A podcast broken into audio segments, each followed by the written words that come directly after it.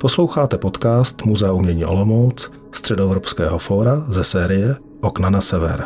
Tentokrát hovořila Barbara Kondračíková s Jiřím Lindovským.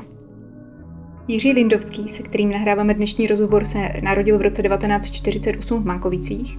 Působí jako malíř, kreslíř, grafik. Věnoval se také užitému umění. Za svou celoživotní činnost obdržel před několika lety cenu Vladimíra Boudníka. V letech 1963 až 1967 studoval na Střední umělecko-průmyslové škole v Brně, v letech 67 až 70 na Brněnské pedagogické fakultě. V letech 70 až 75 absolvoval Čipelákův ateliér na Akademii výtvarných umění v Praze. Od roku 92 byl vedoucím ateliéru Grafika 1, profesorem zde byl jmenován v roce 2007 a v roce 2016 akademie odešel. Žije a tvoří v Olomouci. Jsme ve vašem ateliéru, který mám osobně velice ráda, protože je v kombinací technického a uměleckého spektra. A vlastně mě docela fascinuje, jak jednoduše je uspůsoben a jak správně je uspůsoben s oknem, před kterým stojí stůl, s jednoduchým arborem v rohu, se sérií krezeb a maleb, které se tady vlastně jednoduše nacházejí, protože je to žitý prostor. Ještě než začneme s konkrétními otázkami, nebo s otázkami, které se týkají Olomouce, které bychom se dnes měli věnovat asi přednostně, zeptala bych se, jak to bylo s tou paní, které jste vysvětloval, co je to vlastně grafika. Jo, té paní, která o nic nevěděla, já jsem, pak jsem mi poslal, ať najde lidovou školu umění a podívat, ať tam ukážou linorit, jo. Ale na začátku jsem, aby viděla, že to je, že ta grafika vlastně přispěla výrazným způsobem rozvoji civilizace. Knih tisk a grafika, jo, rozvoj vědy, vědění, poznání, informací a tak dále. Takže se mi říká, že si veme, eh, si nakreslí ten pan prezident, co nejlépe, nejvěrněji, pak se převede do takových systémů čar, a ty čáry se přenesou na kovou desku a tam se to vyryje pečlivě a důkladně a tak dále. A, říká, a pak se tam dá barva, dá se tam papír, stiskne se to a máte obraz pana prezidenta a další a teď se šíří. Jo, tiskne se a šíří se prezident, se šíří po, po světě. A pak se mi odkázal, si veme bankovku, lupu a podívá se a uvidí to tam. Jo. Což ona udělala a úžasla, ale já jsem mi říkal, to jsem vám popsal princip klasické grafiky. Jo.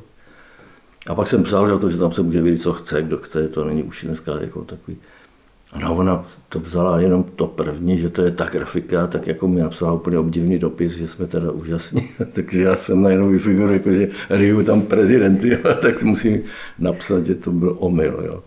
K současné grafice se ještě určitě dostaneme a budete mít příležitost vysvětlit, jak věci fungují dnes. A teď bych ale položila první vážnou otázku a to je, jak jste se dostal do Olomouce. Přece jenom celoživotně jste spojen s Prahou, studoval jste v Brně a působil jste v Bratislavě. Jak jste se sem dostal? No, přes Brno, Prahu a potom do Olomouce. Vlakem? Vlakem, no. Ještě nic jiného nebylo, jo. to bylo nejlevnější. Takže já jsem šel z Mankovic, jsem šel do Brna a mm, jsem šel do umělectví, já jsem nevěděl vlastně kam jdu. Já jsem prostě to padl list na, na Brno, protože tam měli napsáno grafika, že tam mají taky oddělení grafiky. A já jsem předtím viděl v televizi nějakého grafika, jak krásně vyškrabával lept a dělal takovou krajinu a pak ji vytisk to bylo prostě úžasné. To bylo úžasné, říkal, tak to chci dělat. Jo. Tak jsem tam, tak jsem se zahlásil a celkem mi to nebylo tak jako, ne, že by mi bylo jedno, ale kdybych se nebyl dostal, já jsem chtěl na to pilota daleko víc, že to mě naši vymluvili z mnoha důvodů. Maminka byla zděšená. Takže jsem přišel na šušku do Brna, znal jsem Mikuláše Alše akorát, no, to nikoho jiného jsem neznal. Ládu, ještě, jo, tak z knížek, no, takový. No a to byla moc primá škola, moc fajn, taková výborná atmosféra, navíc se uvolněno. E, vím, že i Katerina to vzpomínal, když jsme se potkali někde v Praze, a tak jsme se bavili a on říká, a ty, ty jsi tam chodil kdy? A tak jsem mu to řekl, že 60, 63 až 7. Říkal, no to, bylo, to byly úplně No to, byly, no to byly doby. My jsme se těšili ráno do školy všichni, jako kantoři, že zase bude jaká sranda, zase bude něco takového.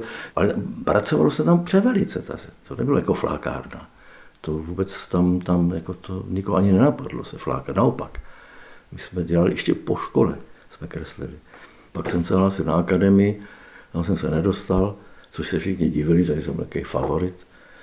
A já jsem měl takovou trému, jo, že jsem nebyl schopen tu hlavu nakreslit nějak vůbec, tak jsem šel na pedagogickou fakultu. S Jirkou Eliškou jsme tam přišli, to byl taky zajímavý zážitek, velice inspirativní. A pak jsem tam po dvou letech zjistil jsem, no po roce jsem zjistil, že tam nevydržím, tak jsem šel, přerušil jsem, šel jsem dělat na kostel, tam na svatého Jakuba a pak jsem si říkal, že pak jsem se vrátil, co, a zase jsem to nevydržel, tak jsem se hlásil na tu akademii, že to zkusím a už mě to bylo taky jedno. Tak jsem se dostal. To je vždycky tak automaticky, jo, že No a tak jsem pak jsem se šel k Čepelákovi, protože se mi to zdálo nej, nej, nejpěknější, nejpracovitější. Nebyla tam taková ta velká, velká scéna, jako bylo u Paderlíka, byli prostě Richstein a tady ti a všichni tam tvořili takové jako velké umění. Tak my jsme, co jsme dělali, to malé umění, tak jsme se soustředěvali tam. Byl jsem trošku zklamán, protože já už jsem mezi tím začal dělat s tím, mm, ne popárt, jsem nevěděl, že dělám popárt, ale s, tady s těma věcmi mám se si, že to tam budu moc dělat nějakým způsobem, to nepřipadlo vůbec úvahu. No ale zase využil ten čas, takže jsem se získal, co se dalo, třeba v kreslení a v technologii a nevím co všechno, co, co tak nabízelo, jo, tak a, a všechno se dělalo doma. No a pak jsem jednou v, nevím, v druhém, třetím ročníku se zastavil za, za Oldou tady v Olomouci, jsem projížděl, no a tady jsem se seznámil se svojí ženou, takže to bylo fajn, no, to bylo, to bylo takový jako šťastný, tak jsem se dostal sem a byl jsem tady spokojený, ale za rok a půl jsem přemýšlel, že odjedu. Proč? Protože jsem nebyl zvyklý tady na toto. Já jsem, ono bylo mrtvo všude, to nebylo jako, že by ono bylo mrtvo v Praze živu, to nebylo, nikde nebylo život. Napadá mě jiná výjimka a to je možná Brno. Ten život, takový ten výstavnický, byl v Brně nej, nejlepší v celé republice v té chvíli. No tady potom taky, protože tady kluci, co byli hm, Hrinek a další divadlby, tak ti začali jako být velmi aktivní, začali vystavovat prostě hm, lidi z Boštíka, to Šimotovo jako popadli, co se jim podařilo. A protože to bylo ve skrytu, jenom k tomu, hm, to nebylo veřejně přístupné, to bylo vždycky k programu, tak si to tak nějak jako nechávalo být. Pak se bylo to galerie pod podlouhým, ale to už bylo v těch 80. letech, tak ke konci, když už ten Gorbačev, když to tady padalo všechno, tak tam se taky dělali dobrý. Myslím, že Jiří David tam poprvé vystavoval taky svůj. A už tam byla taková živá atmosféra a ještě pořád pod kontrolou, ale už se to... Takže myslím, že ten Olomouc nakonec se hrála dost významnou roli. Pač těch měst, kde se takhle vystavovali nějak, bylo strašně málo. Takže to byly takové ta Olomouc s tím, že měla divadlo hudby, že ti kluci tam dělali eh, bezvadný program, pak byl ten pod, pod podloubím, ta galerie a ta oficiální galerie ne, tam ta skoro, tady tu rozbili, teda to musím říct, že teda opravdu si dali ti, ti ostraváci záležet na tom, aby zlikvidovali galerii jako takovou. Jo. Napřed zlikvidovali tu její budovu a pak ji úplně dali nějaký sálek tam, tohle, takže to byla opravdu akce Ostrava, likviduje Olomouc a podařilo se to málem. No, pak myslím, že, myslím, že velká zásluha Pavla Zatlouka, který do toho vstoupil jako teda Padlo několik jmen. Oldřich Šimbera, Pavel Herinek, Pavel Zatloukal. A v jakém okruhu jste se v Olomouci pohyboval? Ono všude, my jsme se po čase tak jako začali setkávat e, v Žlepek, Michálek, Olda, Hastík, který myslím, že to eh, hodně k tomu jako pomohl. I když Statě se taky už zapojil, no ale ten dělal futo huhaba, takový tu expresi. No a tahle ta parta se nějak dala, i Herinek, se dala nějak částečně dokupy, takže jsme spolu začali vystavovat. Udělali jsme pár takových výstav. První byla v Kroměříži Blázinci, tam ještě se přidal k nám pan doktor. Už tam předtím udělal výstavu Jankovičovi a on už tam udělal takový, jako, takže sám si dal, eh, Slováci jsme na ně přišli, pak jsme tam měli my, nebo předtím jsme měli my a potom. Bylo to takový docela, jenže v té době byla anticharta, jo, takže to bylo takový, no ale byl to jedna z místností, jedna z, z možností, v Blázinci se udělá výstava a nikomu to nevadilo, ale asi to tam potom někomu začalo vadit v tom městě nebo tak. Teď nevím, co jsem tomu chtěl říct, takže my jsme udělali takovou skupinu Olomuciána, jsme potom to, to nazval to, Hastík, tak jsme udělali asi tři výstavy, takový, taky katalogy. Dokázal byste jmenovat někoho ze starší generace? Jediný, kdo byl takový e, přístupný, byl tehdy jsem předseda i svazu Severomoravského, doležal, Rudinek, Rudy, Rudy doležal a potom Bělohlávek, který byl eh, takový fajn, ale než bychom se stýkali, ale byli nám přátelsky nakloněni. Co umění a obživa? Já myslím, že kolem celé série malých výstav a neoficiálních akcí a tak dále je tady pořád obrovská oblast a, a obživy a, a, a umění, kterým je vlastně potřeba se živit. Nikdy jsem se nechtěl tím živit. Já ještě když jsem jako v té našurce, tak to bylo takový, kdo už prodal obraz, tak už byl někdo. Jo? A já jsem pak pochopil, že když se chci něčím zabývat, tak já se nemůžu ohlížet na to, jestli to někdo chce nebo nechce. Já jsem se chtěl zabývat s vlastní přemýšlením o něčem a zkoušením a hledáním nějaké cesty. A, a já jsem se živil bych řekl, výstavní, výstavnickou grafikou nejvíc. Jsem spolupracoval tady s inženýrem, s architektem Števkou na Flóře, takže já jsem realizace přechodného typu, to byly grafiky. Třeba Jirka Žlebek, ten měl furt ambici jít do prostoru, někde být vystaven venku na veřejnosti nebo aspoň interiéru. A ti mu dávali vždycky zabrat, no, tak jako, ale on dělal pěkné věci, já jsem se dost divil, že to, no, ale dařilo se mu to, sem tam se to podařilo, v nějakou interiéru se to dostalo. Ondřej Michálek, ten přidělal přes nějaký designy, lustru a nějakých kovových realizací zase taky do interiéru. Eh, Mirek Střelec ten dělal vlastně taky ven nějaké věci, ještě Krištof tady byl, ten taky nějaké věci dělal. Takže, ale já jsem žádné realizace takové, které by trčely někde a vysely nedělal. Já jsem rád, že to jsou přechodné věci, jinak mě to bavilo. I když by radši to dělal něco jiného, jo, to, bylo, to zabilo strašně množství času, hlavě i, i času de facto. Dá bych, že dvě třetiny času jsem na volné noze trávil eh, o, o, jako živením rodiny a vytvářením peněz. A ta třetina byla ta moje soukromá. No. Cítil jste se tady doma? Necítil jsem se tady doma.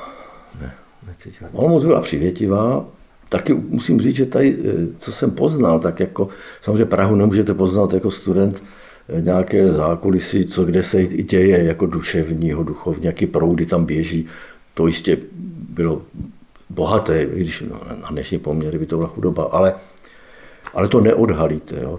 Když to tady se to odhalit dalo a tady se mi zdá, že ta kulturní úroveň, taková ta duševní, přece jenom je tady univerzita, arcibiskupství, všechny tyhle věci a historie, obrovská historie a to se nedá škrtnout, jo, to tady někde prosakuje, to nikdy nezmizí, to se to chvilku zmrzne a zase to prosákne.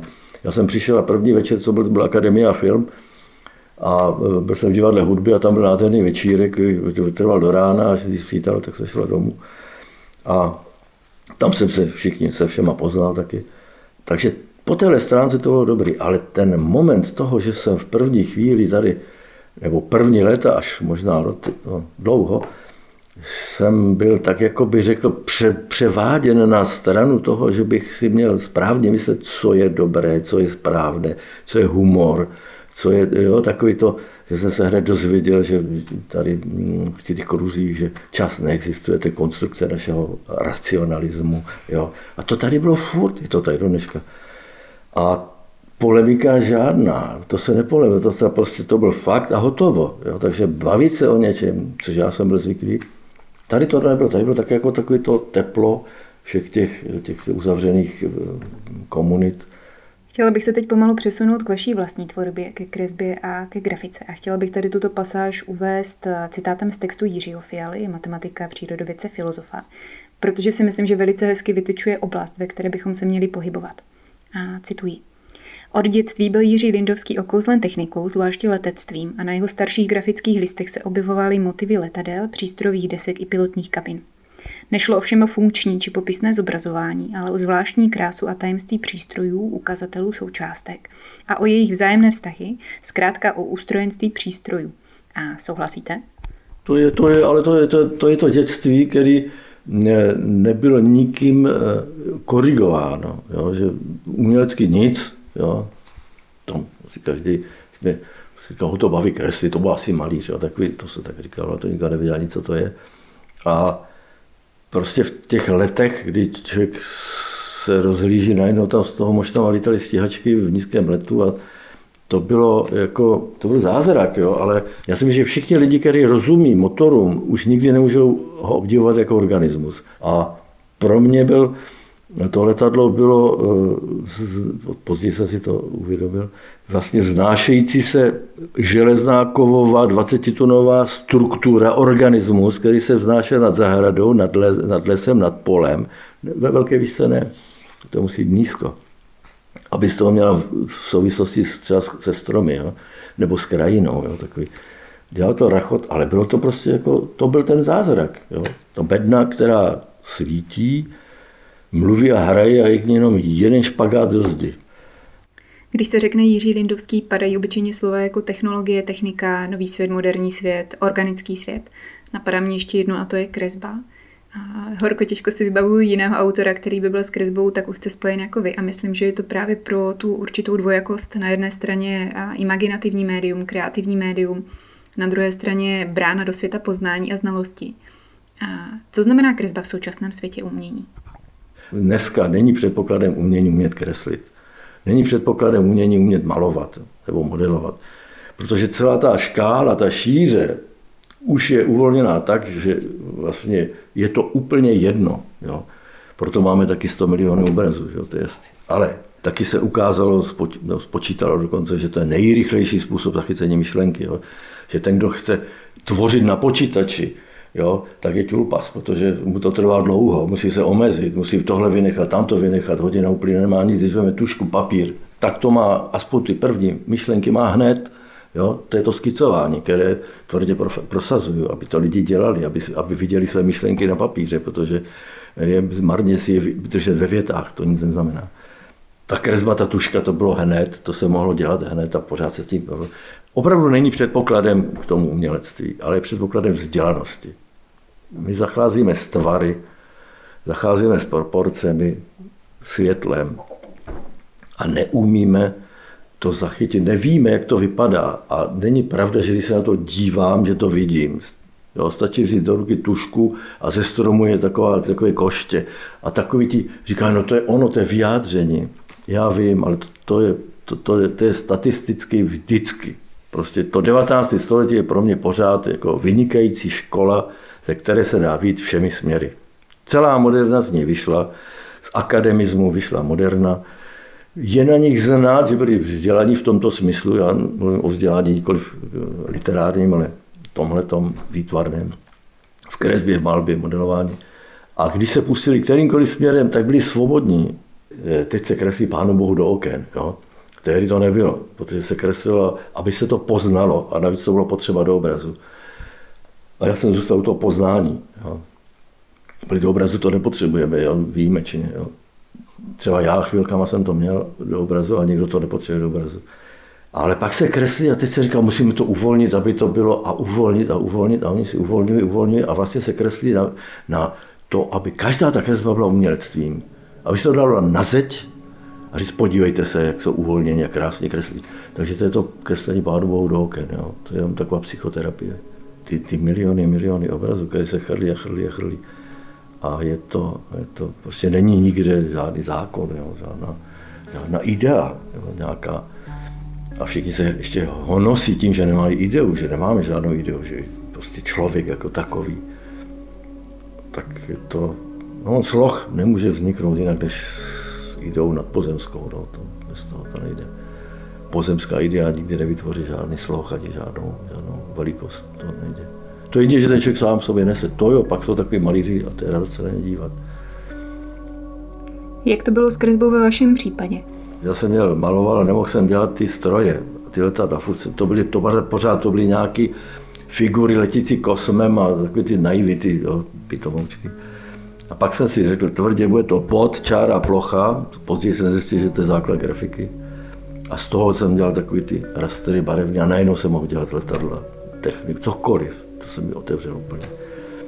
No ale to skicování, to kreslení, to je, to je vlastně neustálá komunikace sám se sebou a pak jsem zjistil, proč bych to přidával do nějakých těch, tak to můžu rovnou kreslit. No, tak jsem začal kreslit, zjistil jsem, že jsem šťastný člověk, jsem se vysvobodil na těch deset let rýsování, který jsem dělal, tak jsem vytvořil si takový zázemí, jo, že no, už se to potom samozřejmě, to nebyly například přístroje, to byly krabice, že?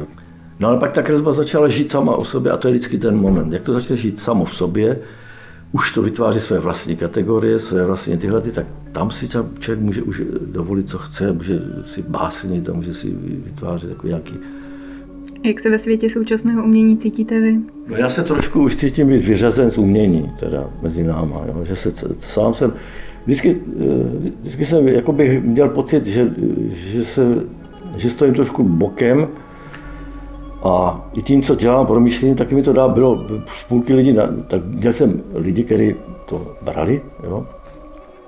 ale vždycky jsem prostě ty, mně přišlo, že se, že, že se zabývají furt jenom umění s uměním, o umění bez umění, jo, tak jsem to vytvořil, jsem ten smrtící trojuhelník byl ateliér, knihovna, výstavní síň.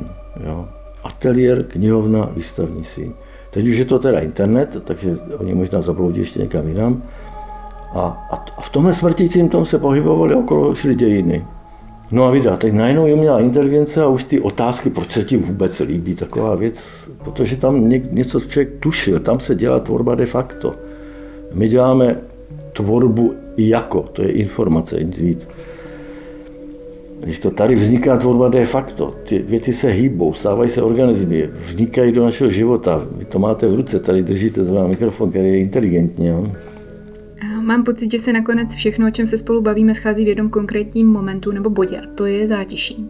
A znovu je to fenomen, který s vámi mám spojený velice silně a myslím si, že ty důvody jsou velice podobné jako u kresby, protože spojuje dvě rádoby protikladné tendence k řádu, to znamená nějakému typu poznání, ale zároveň ke kreativitě, k vytváření vlastního světa. A chtěla bych se zeptat, jak k němu přistupujete vy a jestli ho chápete podobně já, já jsem všechno, co jsem dělal, tak nakonec vždycky jsem chtěl i ty kresby, když byly dynamicky, jsem chtěl, chtěl uzavřít do nějakého klidu. A to jsem pak zjistil, že se mi to furt, když to nebylo do toho klidu, když to byla exprese, tak někde to muselo být zastavený. A já jsem zjistil, že vlastně to je pro mě takový docela, že, že mám takový ten renesanční myšlení, takové to, že, že by asi by mě v renesanci bylo dobře. Jo, že bych tam tu vyváženost vždycky nějakou měl. To zátiší mě vždycky zajímalo, protože na něm se dá demonstrovat cokoliv člověk chce. A já mám pojem toho zátiší, to ticha, beru jako, že se zátiší říká taky jako mrtvá příroda, nebo v jazycích, ale mně se baví to ticho v tom, v tom. A to světlo mě pořád fascinuje, pořád bez přestání fascinuje světlo. Světlo a ticho. Vlastně si neumím představit lepší závěr dnešního rozhovoru, než je právě tento, protože nás úplně přirozeně vrací na místo, kde to všechno začíná, a to je ateliér. Úplný svět, absolutní svět, ve kterém jsou věci a intence v rovnováze, ze kterého se vychází a kam se vždycky přirozeně vrací a žité zátiší. Ještě než se rozloučíme, tak bych vám chtěla dát naposledy prostor sám sebe charakterizovat, protože si vybavuju rozhovor, který s vámi vedl Jan Regner, ve kterém hovoří o tom, že Lindovský nikdy neblábolí, že vždy velice pečlivě volí svoje slova. A myslím si, že je to taky pocit, se kterým z vašeho ateliéru odcházeli studenti a se kterým odcházím většinou já. Přičemž k tomu ráda dodávám, Lindovský má vždycky pravdu. A teď je čas na poslední slovo.